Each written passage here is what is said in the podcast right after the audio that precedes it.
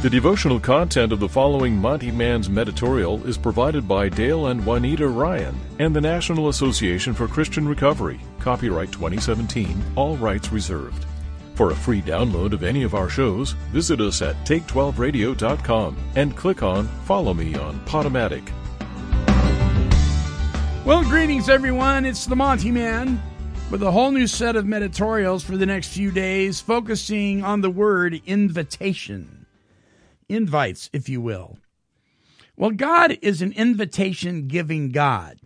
God invites us and then waits for our response. To be invited is to belong.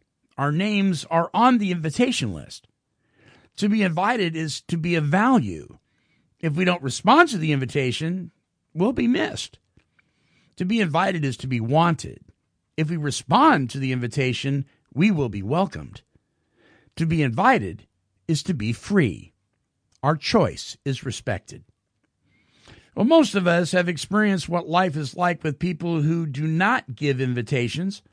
Those of us who have been abused know that not everyone invites or waits for a response. Some people insist, demand, manipulate, force. Those of us who have experienced neglect also know what it is like not to be invited.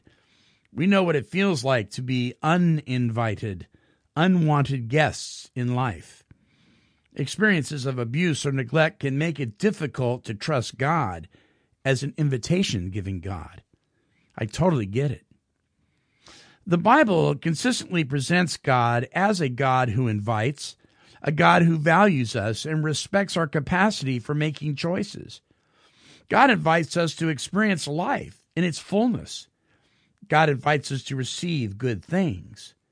God invites us to place our confidence in divine mercy and grace.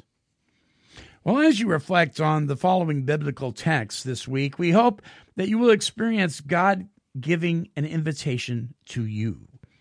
May God give you the capacity today to hear and respond to those loving invitations. So the first meditorial is entitled A Respectful Invitation. And we're looking at Revelations chapter 3, verse 20, where it states, "Here I am. I stand at the door and knock. If anyone hears my voice and opens the door, I will come in and eat with him, and he with me." Well, some people enter without knocking. It happens. Our boundaries have not always been respected. As a result, we have built some significant defenses. Our doors have multiple locks. When needed, they can be latched, barred, bolted, double-bolted, and sealed securely. As we begin the healing process, however, we begin to experiment with allowing our defenses to come down. We unlatch one lock at a time. Nothing is more helpful in this process than having people who respect our boundaries, people who will knock and wait patiently for an answer. So, this picture of Jesus is full of good news for us. Jesus stands at the door and knocks. It is pure invitation. God does not invade. God does not demand. God does not manipulate. God gently, persistently knocks. God says, "Here I am. I would like to spend time with you." Well, recovery is a process of learning to trust God. Trust goes slowly.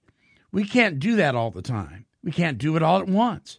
But perhaps today we can listen carefully for a knock.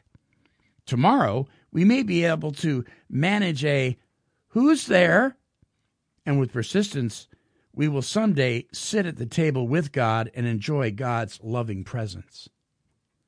Well, Lord, thank you for knocking. Thank you for respecting my boundaries. And thank you for knocking persistently. It takes me a while to respond because my doors have so many latches. Give me courage this day to open the doors of my heart, my mind, and my life to you. Amen. Well, aren't you glad that God isn't demanding, that he isn't trying to force himself on you? God is a gentleman. And thus we should be with each other, patient but persistent. Until our next broadcast, this is the Monty Man, and I'm wishing God's serenity for you. Bye-bye now. This has been a broadcast of KHLT Recovery Broadcasting.